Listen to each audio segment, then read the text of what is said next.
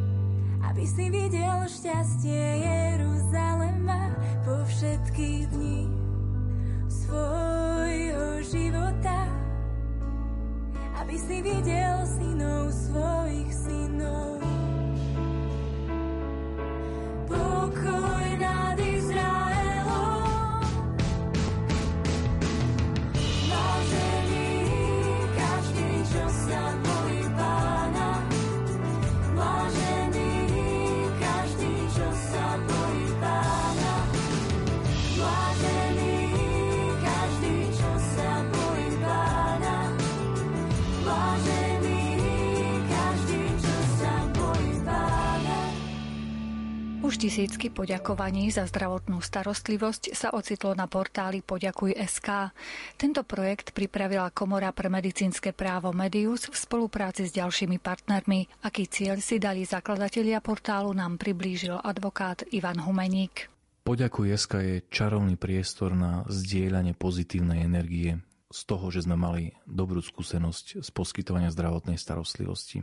Z mnohých výskumov vyplýva, že čo najviac nabíja zdravotníckých pracovníkov, je to, keď vidia, že ich práca má zmysel a že pacient odchádza spokojný, že odchádza s dobrým vnemom z toho, čo mal možnosť eh, skúsiť, z toho, aká starostlivosť mu bola poskytnutá. A projekt poďakuj.sk je zameraný práve na to, aby my sme umožnili tejto pozitívnej energii jednoducho pretrvať o mnoho dlhšie ako len v ten daný moment, kedy pacient zdravotníkovi ďakuje. A my vieme, že častokrát sa stáva, že pacient nestihol alebo nemal možnosť už tomu zdravotníkovi poďakovať aj osobne a o to viac je fajn, ak môžeme zanechať poďakovanie práve cez portál poďakuj.sk. Na tomto portáli my umožňujeme pacientom naozaj zanechať takú tú pozitívnu stopu a nabiť tým zdravotníkov. My pekne tomu hovoríme, že vrátiť zdravotníkov do hry. A ja si myslím, že práve tieto časy, ktoré žijeme, sú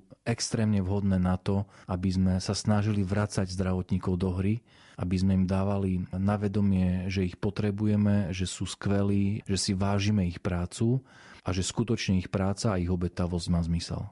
Ako to konkrétne funguje? Teda sme niekde v zdravotníckom zariadení, máme naozaj taký pocit, že tí zdravotníci urobili maximum preto, aby sa nám vrátilo zdravie. Kde nájdeme ten portál? Čo tam napíšeme? Aj konkrétne mená napríklad?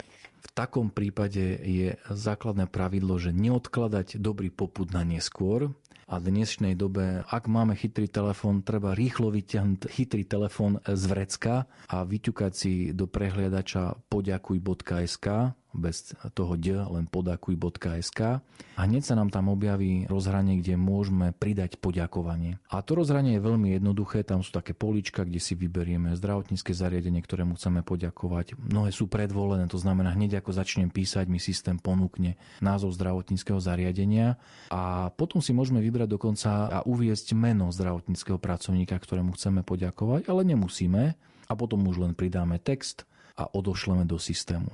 Tým, že ten projekt je pripravovaný tak, aby sa vonku dostávali len pozitívne spätné väzby, tak netreba sa zľaknúť, ak to naše poďakovanie nevidíme hneď na tom webe, pretože poďakovania my v rámci Komory pre medicínske právo sledujeme a máme na to vlastne kolegyňu, ktorá púšťa vonku len skutočne tie pozitívne spätné väzby, lebo my naozaj nechceme, aby na tomto projekte alebo v tomto priestore sa zhromažďovali nejaké spätné väzby, ktoré sú negatívne.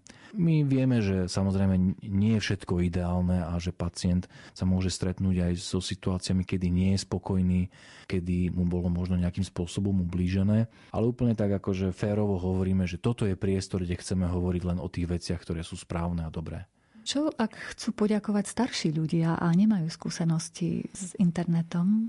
Aj takéto osoby majú možnosť, hlavne sa to týka pacientov, ktorí sú hospitalizovaní v rámci ústavných zdravotníckých zariadení.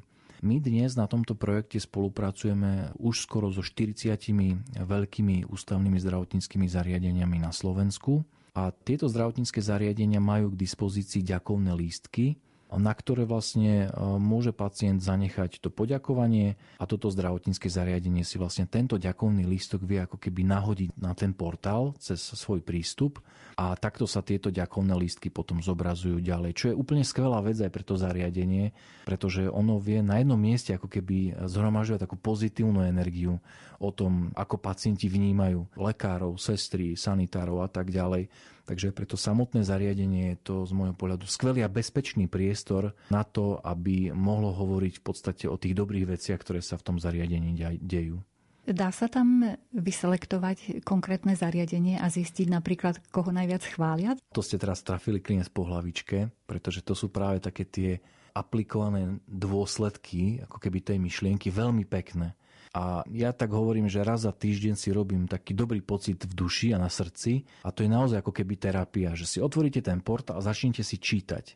A to je naozaj že čítanie, ktoré vás nabíja, ktoré vás, že nielen toho zdravotníka, ale aj toho čítajúceho vracia do hry, lebo tam sú naozaj akože krásne príbehy, kde vidno ten úzky vzťah medzi pacientom a medzi lekárom, medzi tým zdravotníckým tímom. A o to viac to platí, že systém umožňuje, vlastne keď ste na tom portáli, si vyselektovať podľa zdravotníckých zariadení, ktoré vás zaujímajú. Dokonca ten systém ako keby robí takú súťaž, že ktoré zdravotnícke zariadenie má najviac poďakovaní. A vy to vidíte priamo na tých poďakovaniach, ktoré tam sú, že vyslovene v rámci toho konkrétneho poďakovania je uvedené, že koľko to zariadenie má poďakovaní, vy na to viete kliknúť, urobí vám to filter. Takže je to veľmi také hravé a umožňuje ako keby naozaj ísť v takom tom bludisku rôznych tých zariadení a vidieť, ako vlastne tí pacienti dávajú spätné väzby väzby a akým spôsobom vlastne a s akým obsahom ďakujú konkrétnym lekárom a konkrétnym sestram. Vesmír nás kúša, či v nás býva duša. Či sa vieme podeliť s druhým o chleba, otrhnúť si malý kúsok od obeda. Verím, že sme stále nezabudli na to. Že sme všetci vyrobení z mesa kostí, kde si hlboko s veľkým kusom ľudskosti. Keď spojíme všetky naše síly, žiadne nebude v tej chvíli. Vyhrávať nad nami, ale práve zem sa neprestane točiť stále. Nebojme sa ľudia sami seba, inak sa to veru asi ani nedá. I keď sme z rôzneho mesta, všetci sme z jedného cesta.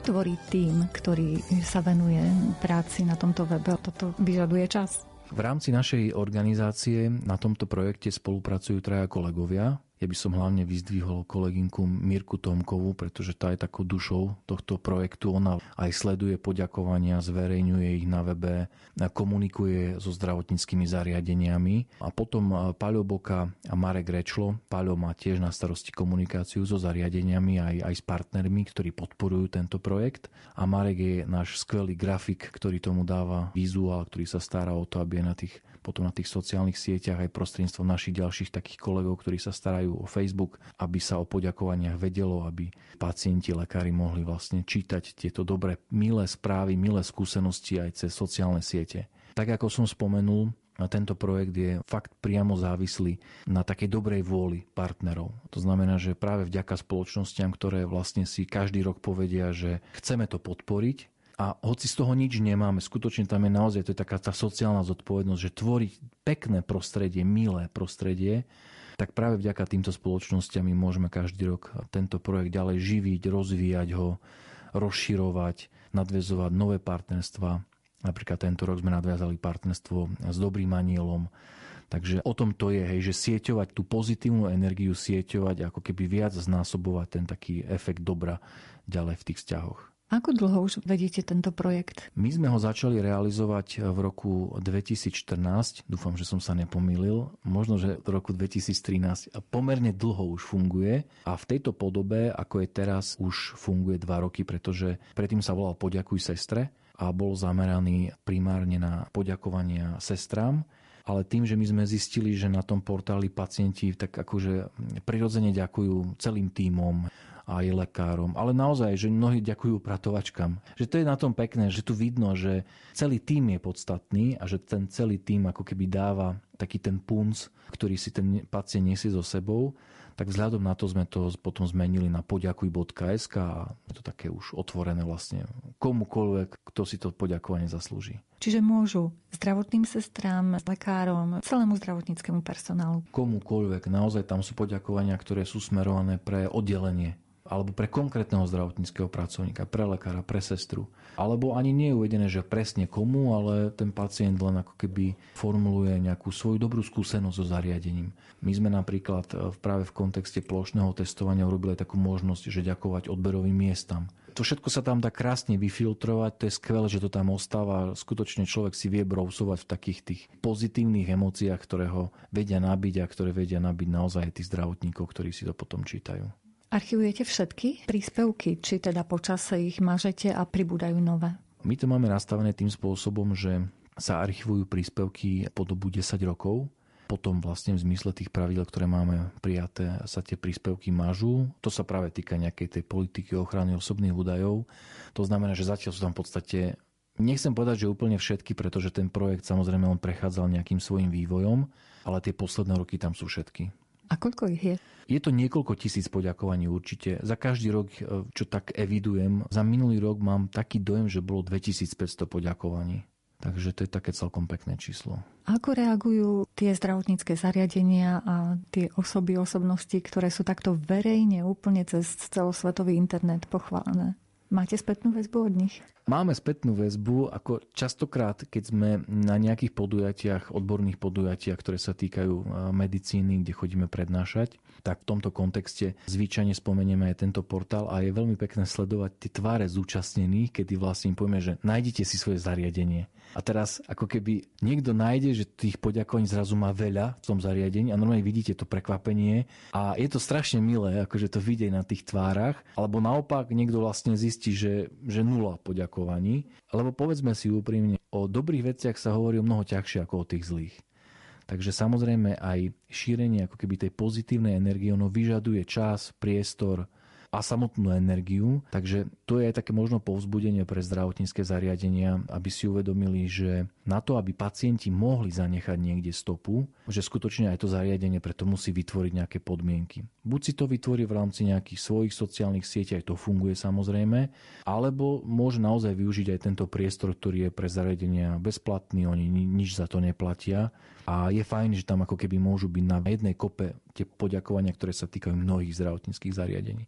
Aj preto ste vlastne radili, že hneď, keď máme dobrú skúsenosť v zdravotníckom zariadení, hneď písať. Lebo no, je, je, to tak, je to tak, ako naozaj, že človek, veď už keď odíde z tej nemocnice alebo z tej ambulancie, už je konfrontovaný s všetkými možnými výzvami svojho života a tie dobré naše úmysly e, častokrát už ako keby nedostanú druhú šancu.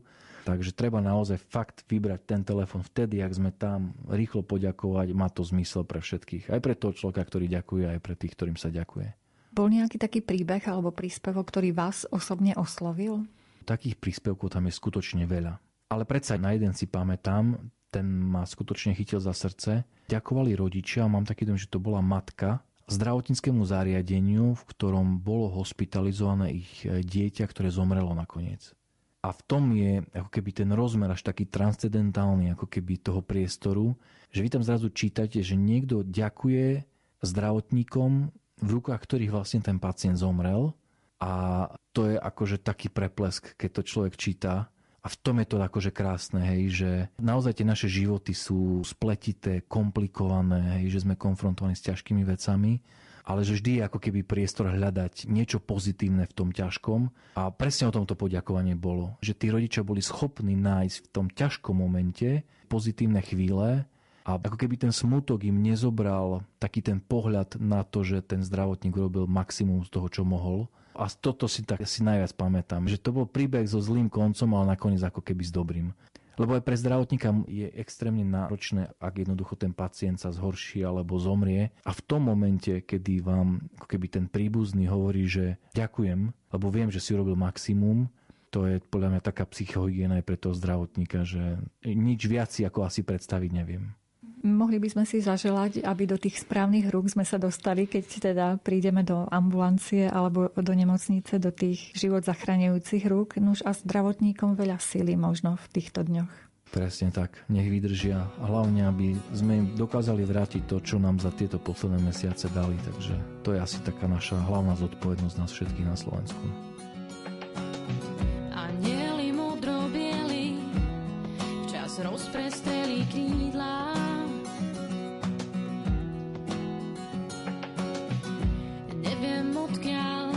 Zleteli, no pomohli nám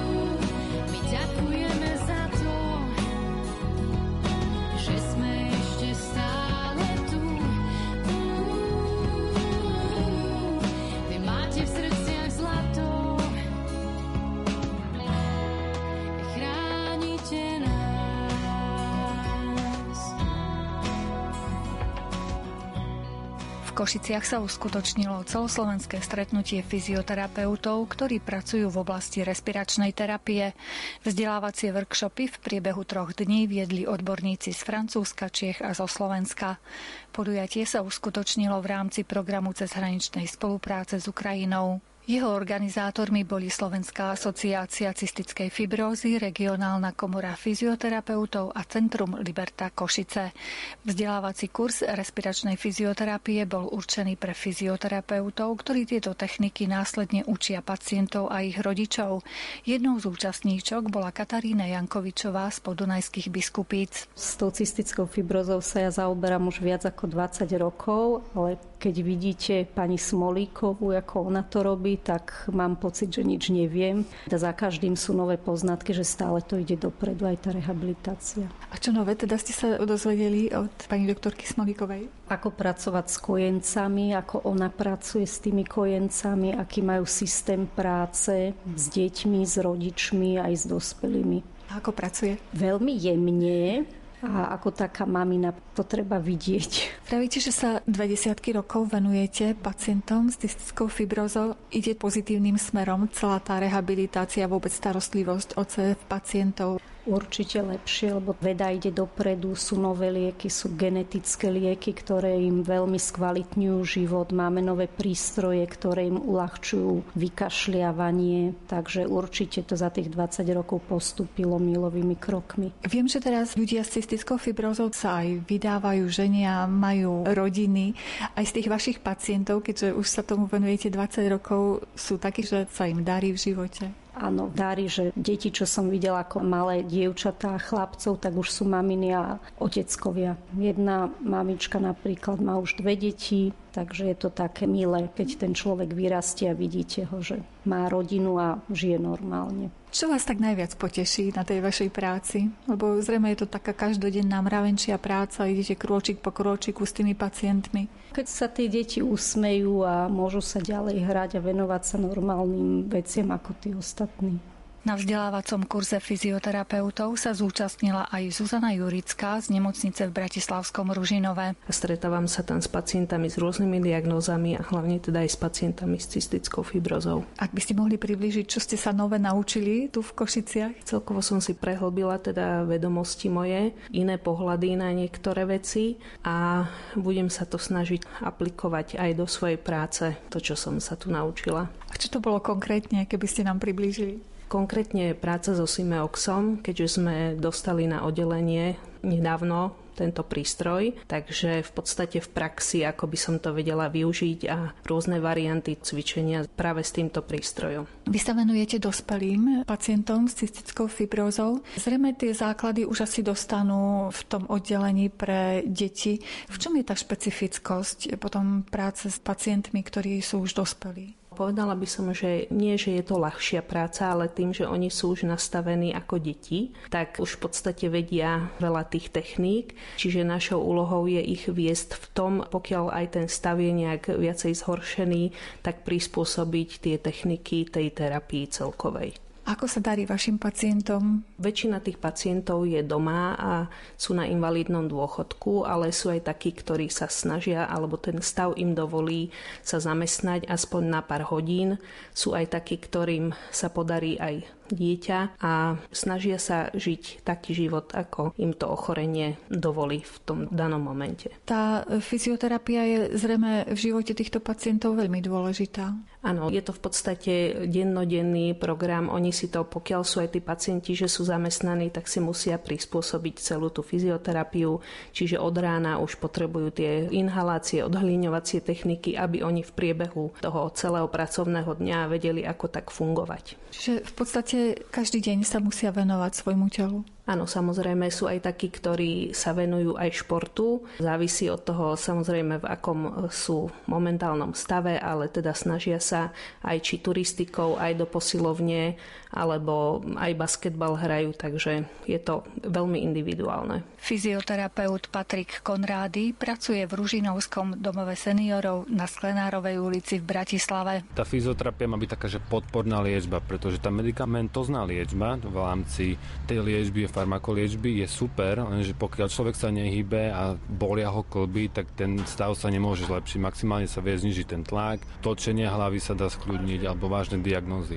Ale ako náhle sme my začali pôsobiť aj rehabilitáciou, tak tí klienti sú šťastnejší, chodia vonku, aj také veci ako ísť na nákup alebo ísť na záchod, pre nich sú to veľmi dôležité veci, ktoré vlastne ich opätovne učíme, aby boli samostatní. Čo je vlastne najväčšia radosť, keď vidíme, že ten klient sám bez pomoci vie ísť umyť si ruky, osprchovať sa, vedľa do obchodu alebo na kavičku ku susede. Máme aj ložkové oddelenie, kde vlastne sa staráme 24 hodín denne o tých klientov, vlastne znižená mobilita a nerobíme zázraky, to vám poviem na rovinu, ale vieme im spríjemniť ten čas. Sú to už takí 80-90 roční seniory. Ale predsa len žiaden zázrak ste nezažili? Zažil som, e, samozrejme, keď človek chce, tak sa dejú zázraky a hlavne v rámci tej mobility, lebo niektorí seniori už aj zabudli, že vedia chodiť a opätovne učenie tých seniorov v rámci chôdze je najlepšia vec, lebo aj ten klient je spokojný a hlavne aj ten fyzioterapeut má, že wow, tak to je tá robota. Hoď sa zdá, že vlastne tí seniori majú iba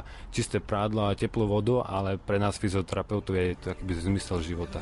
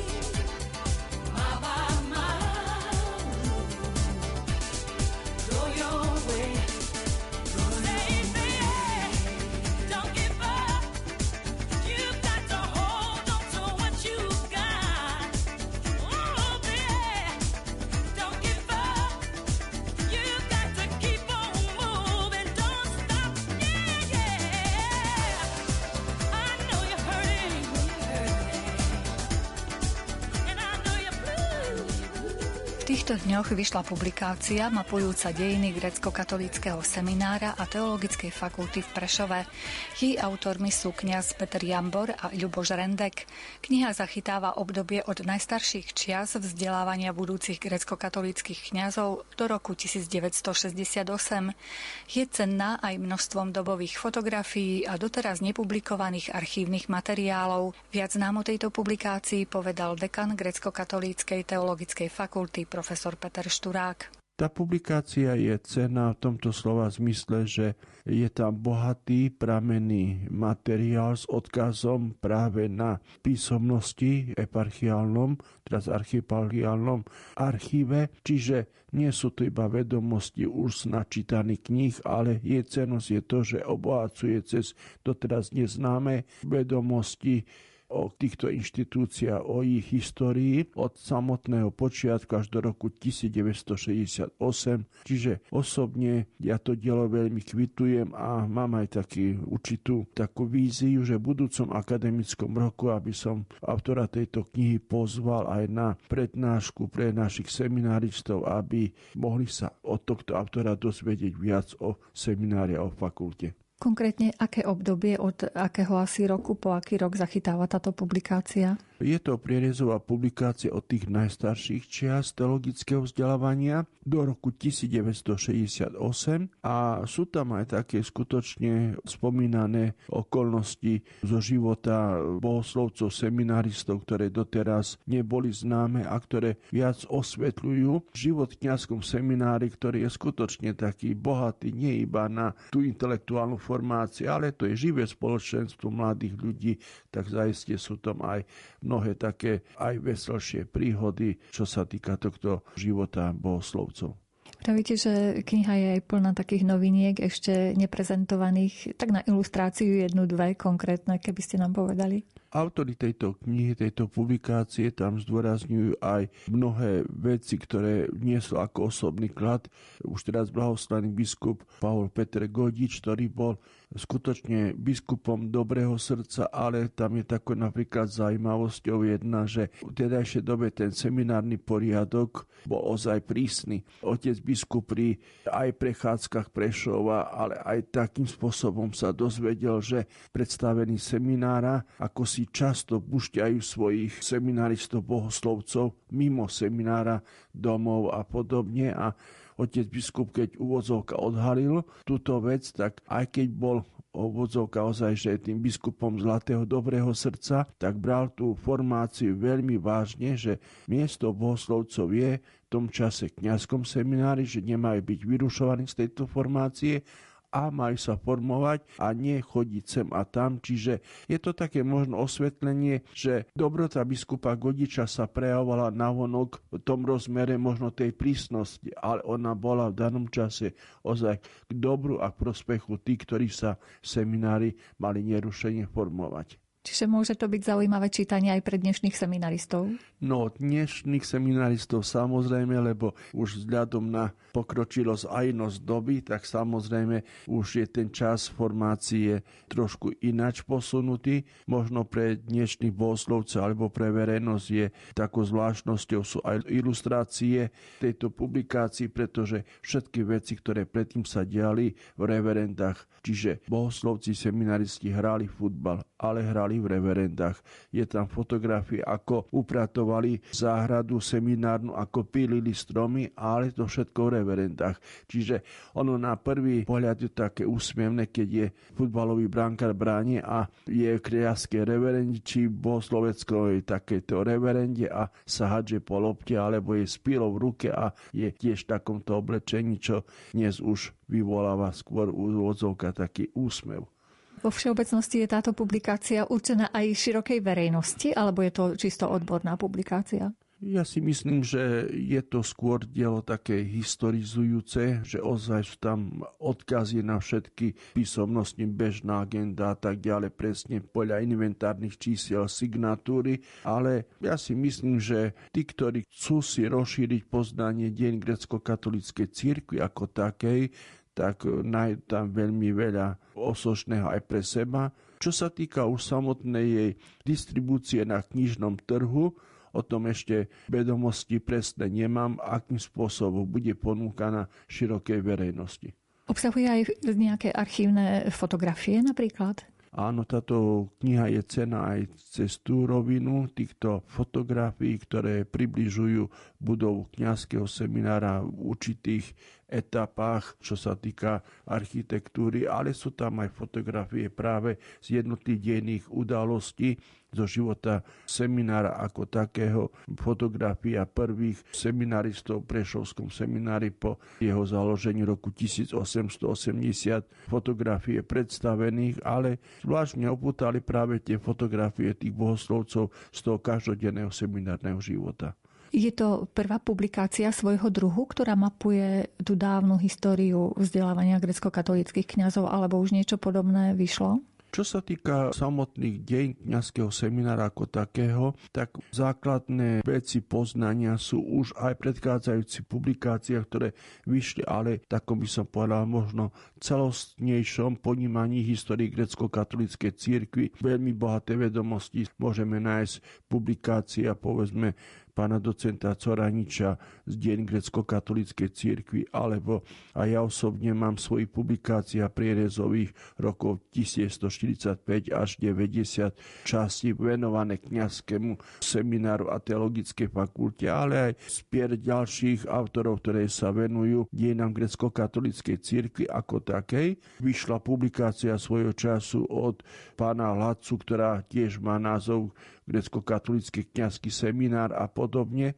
ale táto publikácia je celkom osobitný spôsob venovaná práve iba semináru a bohosloveckej vysokej škole. Bude sa táto kniha ešte niekde prezentovať na verejnosti alebo treba z autorskej čítania z nej nebudú v tej blízkej dobe možno do konca roka? Osobne asi skôr myslím, že my by sme chceli urobiť takú jej možno slávnostnejšiu prezentáciu, alebo to už bude v režii samotné arcibiskupského úradu, alebo vzhľadom na to, že už akademický rod končí, aby prezentácia tejto knihy bola už po tom novom akademickom roku.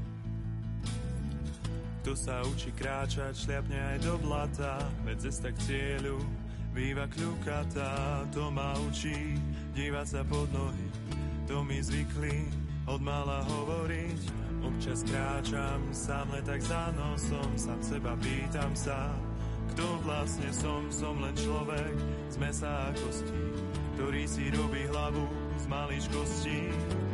Po chvíli, keď nevládzem, nechápem, že máš otvorenú náruč.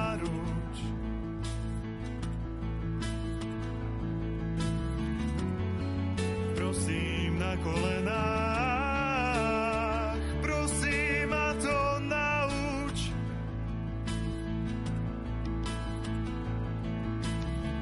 Pokiaľ budem dýchať a túlať sa svetom, celým svojim bytím chcem zostať len človekom. A ak si môžem vybrať, čo mi daj mi srdce, ktorým dokážem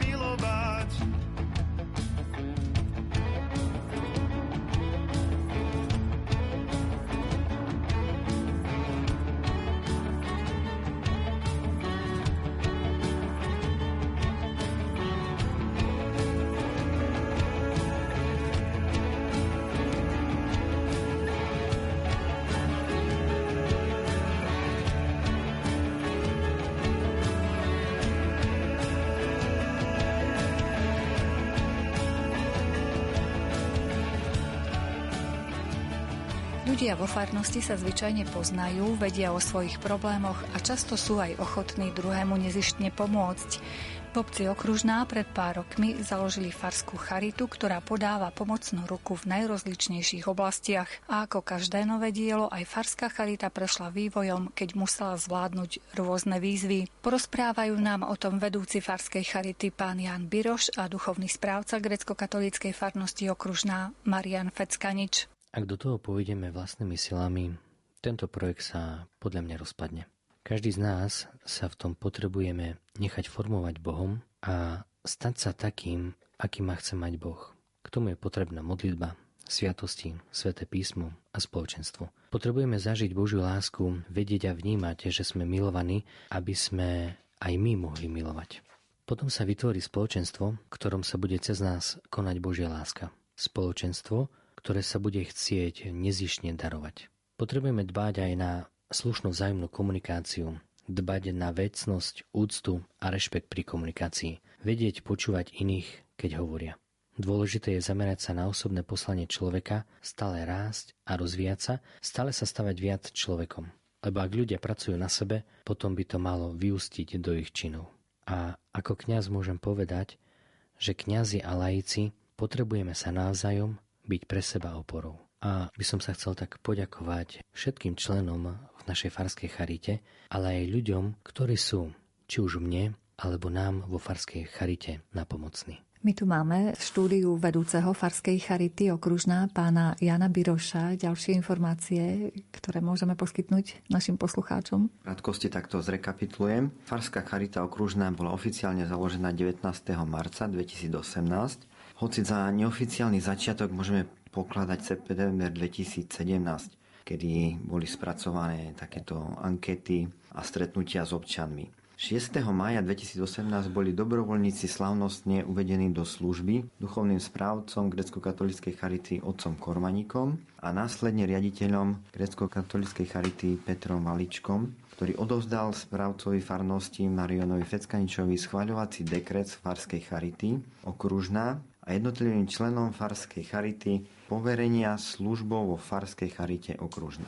Cieľom našej charity je oživiť cit pre život v obci a vo farnosti a tým skvalitniť prežívanie všetkých obyvateľov obce a farnosti. Pri naplňaní týchto cieľov sa podieľa 15 dobrovoľníkov, ktorí sú zároveň členmi troch podporných skupín. Skupiny ochrany a zveľaďovania životného prostredia, hudobno-speváckej skupiny a skupiny organizovania materiálnych a iných zbierok. Samozrejme, k členom Farskej charity je potrebné prirátať niekoľko desiatok dobrovoľníkov, ktorí síce nie sú členmi, ale Farská charite aktívne pomáhajú pri jednotlivých aktivitách. Čiže po jednotlivých skupinách, keď by som to zobral, čiže hudobno-spevácká skupina, je tam asi 11 členov, ktorí sa stretávajú raz týždenne na hodinu spevu s cieľom oživiť hudobnú kultúru a obohatiť liturgické slávnosti. Vedúcej spevokolu pomáha 5 dobrovoľníkov, ktorí sa podľa potreby na nácvikoch stretávajú. Počas celého roka absolvujú devčatá a chlapci asi 52 nácvikov. Ich príprava bola završená vystúpeniami na farských a obecných podujatiach. Malou odmenou za túto ich námahu bola možnosť vidieť a naživo absolvovať koncert na konzervatóriu Desidera Kardoša v Prešove.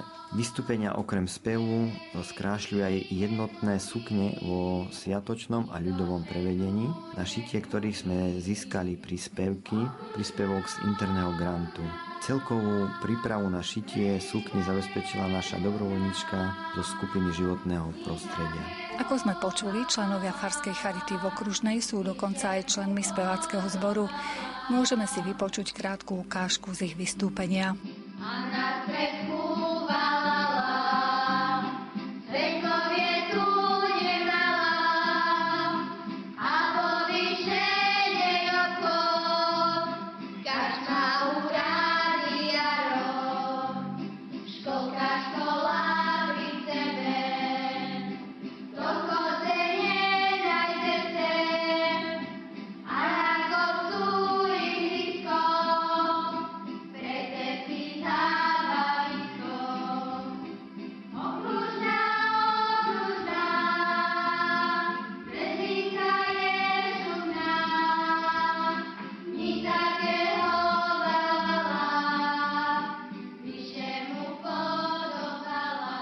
Ďalšou skupinou je skupina ochrany a zveľďovania životného prostredia. Pozostáva zo šiestich členov.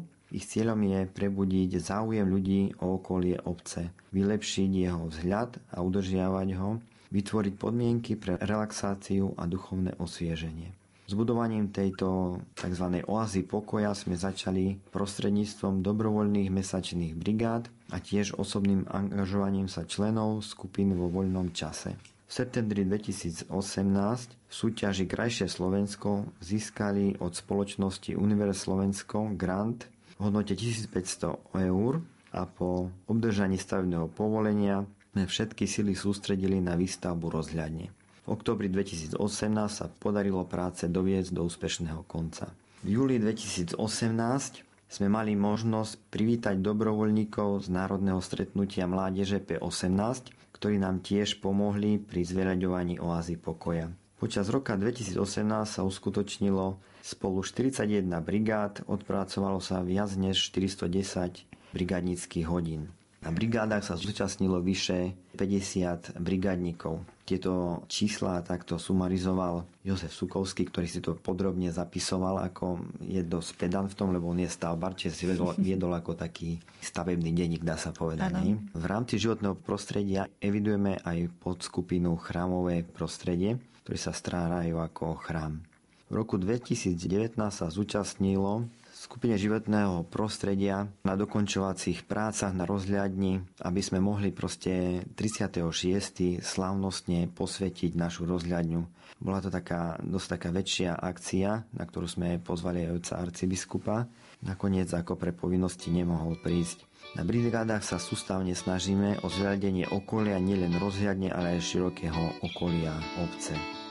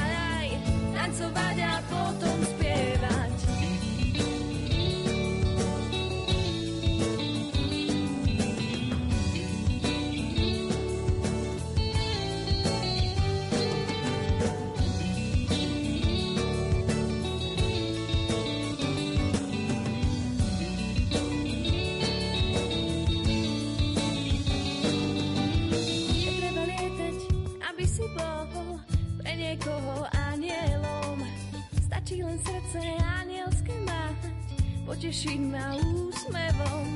Netreba hľadať stratené veci, krídla, čo nechcú lietať. Stačí len nájsť na zemi raj, tancovať a potom spievať.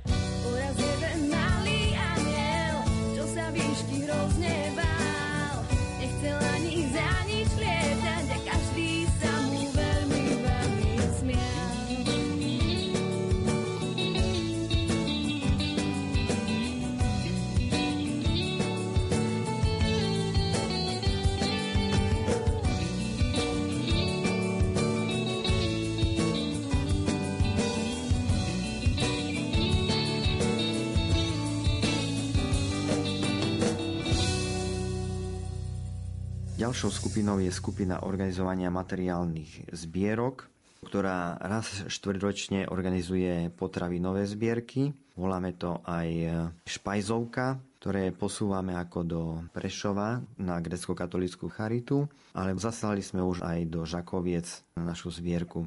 Cez letné prázdniny organizujeme zbierku školských pomôcok. Okrem týchto aktivít máme aj také tzv. jednorazové aktivity, sú to napríklad navšteva divadelných predstavení, premietanie filmov, v lete sú to marianské púte, do Litmanovej, do Ľutiny, do Krakova. Pri udeľovaní sviatosti a pomazania chorých organizujeme takisto také posedenie pre dôchodcov v sále kultúrneho domu. Ďalšou z akcií je ples rodín. Je to, dá sa povedať, taká akcia, ktorú máme proste vypredanú, máme malé kapacity na to, dá sa povedať kedy náš obecný úrad, ale respektíve sála má obmedzenú kapacitu a Nahlasí sa nám toľko rodín, že musíme odmietať ľudia. Jedná sa v podstate o ples rodín, lebo deti vidia, že rodičia stále idú na plesy a kde ste boli, čo tam bolo a tak ďalej. A tu majú možnosť e, ísť deti samotné na ples s rodičmi. A vidia, že ako to vyzerá Áno, na plese. vidia, ako a to je na plese. hej. Že sa dá kultivovanie aj zabávať. Áno, dá sa kultivovanie aj zabávať. A táto akcia je taká, ktorú proste kapacitne nestačíme. Prídu nám aj rodiny z iných farností ako rodáci a tak ďalej. A je to veľmi taká, dá sa povedať, úspešná akcia. Treba osloviť starostu, že nový kultúrny Nový dom. kultúrny, no, mali sme nedávno zväčšovaný kultúrny dom a naplníme proste tie kapacity. Proste nám to nestačí. Pán Biroš, keby ste ešte raz sa mali rozhodovať, či ísť do toho, alebo nie, aké by bolo vaše rozhodnutie? Všetko chce svoj čas, ako sa hovorí. Všetko chce svoj čas. A človek, aj keď je zamestnaný, aj býva na vidieku, ako, všetko obnáša svoje proste. Záhrada je, dom treba opravovať, kosiť a tak ďalej. Človek má tých povinností dosť. Ešte tam som do toho vstupoval, ja som to očakával proste, že to bude chcieť svoj čas, ale napríklad ten ples rodín, toto mi tak ako ukázalo, že áno, prídu tam deti, spolu sa zabavíme, proste aj je o to taký záujem. Tie iné aktivity je tak pomenej, musíme ľudí na to ťahať a tak ďalej, že volať, oslovovať, posielať SMS-ky, správy, vytvárať si také komunikačné kanály, ako koho zavolať, že aby vedeli ľudia, že áno, teraz je brigáda, alebo teraz je zbierka a tak ďalej. Na toto máme vypredané, dá sa povedať, raz, dva. Tie deti sa na to tešia už na ten ples, šaty si chystajú, ak ženy proste idú na ples, tak už, že čo si oblečiem a tak ďalej, tak aj tie malé deti sa chystajú a s plačom, keď sa nedostanú napríklad kapacitne ako. Tam je taká ako celá obec sa zíde aj také širšie spoločenstvo a tam vidím takú tú radosť u tých detí a u tej mládeže, kedy sa môžu zabaviť, ako porozprávať sa spolu a také aktivity tým deťom vytvárame. Možno keby ste podmienili účasť na plese aj účasťou na brigáde? No, aj to je, aj to je cesta, dá sa povedať. Duchovný otec Marian, ako vy to vnímate, keby vám ešte raz ponúkli z grecko-katolíckej charity, že no skúste založiť vo farnosti okružná farskú charitu, ako by ste reagovali po tých skúsenostiach, ktorými ste prešli? Znovu by som sa na to dal, pretože naozaj vidím, že pre mňa ako kňaza je to obrovská pomoc a zároveň vidím, že ľudia, ktorí sa dali do tejto charity, nie sú to iba ľudia, ktorí sú na dôchodku, ale to sú ľudia, ktorí sú pracujúci, ktorí majú povinnosti a toto si veľmi na tom cením a vážim, že svoj osobný čas venujú práve tejto farskej charite. Je to také nezišné darovanie sa nie iba farskej charite, ale aj ostatným iným ľuďom. Takže sám za seba znovu by som išiel do toho. Odkedy funguje tak intenzívnejšie tá farská charita, badať nejaké zmeny treba vo vzťahoch celého spoločenstva alebo na nejakých iných úrovniach? Myslím si, že áno, je badať, pretože aj našim vzájomným stretávaním sa formujú sa vzťahy. A vytváraním jednotlivých tých aktivít, na ktoré prídu ľudia, znova to je ďalší priestor na to, aby sme sa mohli lepšie spoznať, aby sa mohol ten vzťah upevňovať, aby sme dokázali tvoriť spoločne dielo, ktoré máme v pláne. Pán Biroš? Ja vnímam ako jedno z pozitív založenia Farskej charity, že minimálne to naše spoločenstvo, ktoré sa pravidelne stretávame, rastie, čo sa týka komunikačných schopností.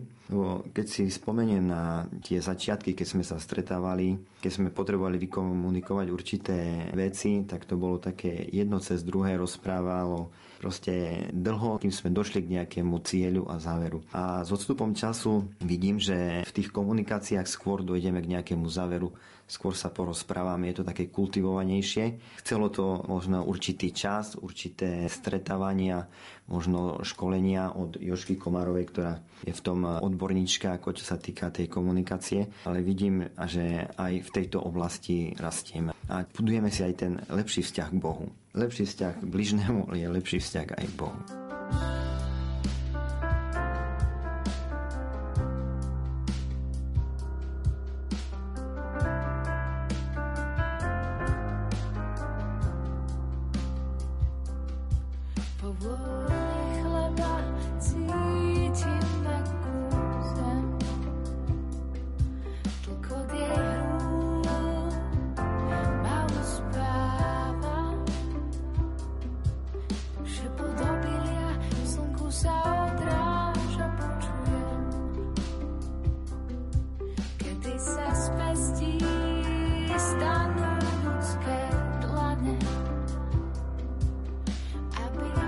Nezabudli dotyk chleba. Čo viac chceme, veď všetko je už dané.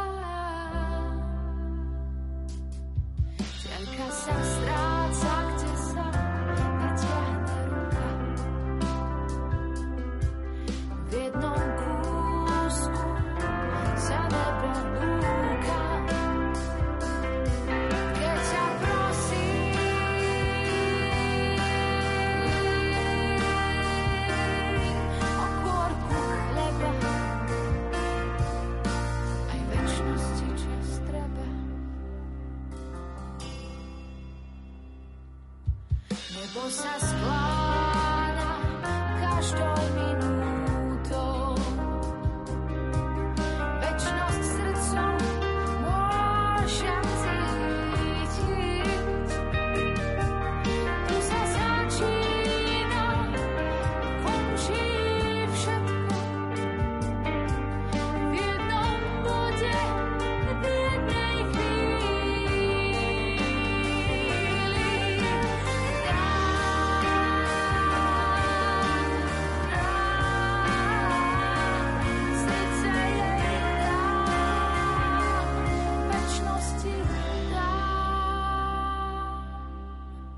Priestor vyhradený pre dnešné vyznania uplynul, vypočuť si ich môžete ešte raz v repríze v sobotu o 14. hodine. Pod ich prípravou sú podpísaní Jaroslav Fabián, Jakub Akurátny a Mária Čigášová. Ďakujeme vám za pozornosť a želáme vám pekný deň.